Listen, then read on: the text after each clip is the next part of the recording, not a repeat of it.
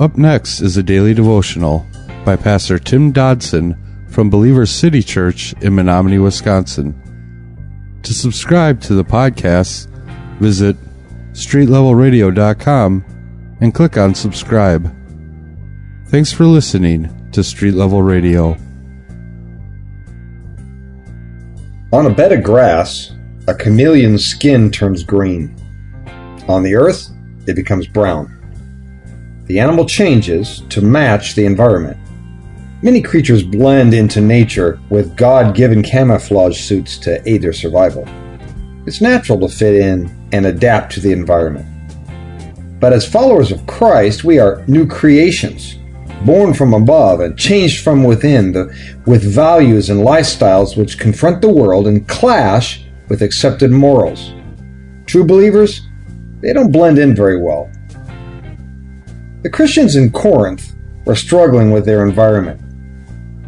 They were surrounded by corruption and every conceivable sin. They felt the pressure to adapt to their environment. They knew they were free in Christ, but what did this freedom mean? How should they view idols or sexuality? What should they do about marriage and women in the church and the gifts of the Spirit?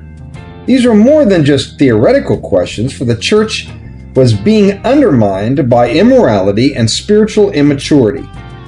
Their faith, well, their faith was being tied to the crucible of immoral Corinth. Some of them, well, some of them were failing the test. Paul, he heard of their struggles there in Corinth, and he wrote this letter to address their problems, attempt to heal their divisions, and try to answer their questions. Paul confronted them with their sin and their need for corrective action and clear commitment to Christ. Now, in the previous book of Scripture that we covered, the book of Romans, that book was written primarily to strangers. But we need to understand that this letter that to the church in Corinth, again authored by Paul the Apostle, it was effectively written to friends. Different kind of letter.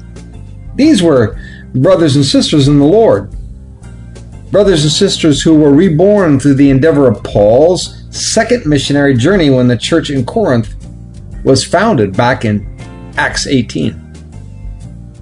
Paul, you see, lived for a year and a half in the house of a man by the name of Justus, and Justus lived conveniently right next door to the synagogue. Religion, it seemed, had found its way to Corinth, and now Christ would find its way also. But we need to understand clearly that Corinth was not an easy city to plant a church in, to say the least. Paul had been thrown out of half the cities of Asia, and persecution against him and the church would rise here also. Yet trials from without would not be the only problem, for temptation of the flesh and trials of worldliness would begin to creep into that body of Christ and bringing them actually to the brink of collapse. Corinth was a very wicked city. It was the LA, the New York, the Babylon of the day. And the term Corinthian came to mean evil or immoral in the vernacular. A person who would indulge in the flesh would be said to have been Corinthianized. It was the sin center of the Roman Empire. Aphrodite or Venus was the goddess worshipped there, and illicit sex was a major part of the practice of her worship. The temple of Aphrodite that was found there had roughly a thousand priestesses, quote unquote, who were really nothing more than prostitutes who sold themselves for the financial support of the temple and its priests. So the Corinthian church would come to represent, at best, worldly and fruitless Christian living. At worst, the belief that one can actually be a Christian and still live by the ways of the world. Today, the wider Church of God struggles not with a city called Corinth, but a nation, if not a world that is Corinth. The church has become a lot like Lot and his extended family, who believed that they could actually live in the midst of Sodom, indulging themselves in the fruits of sin, while still somehow remaining righteous and holy before God. There was no separation for Lot, no separation for Corinth, and shamefully, not much separation for today's modern church either. That's why this letter, 1 Corinthians, is so pertinent to our lives and our world today.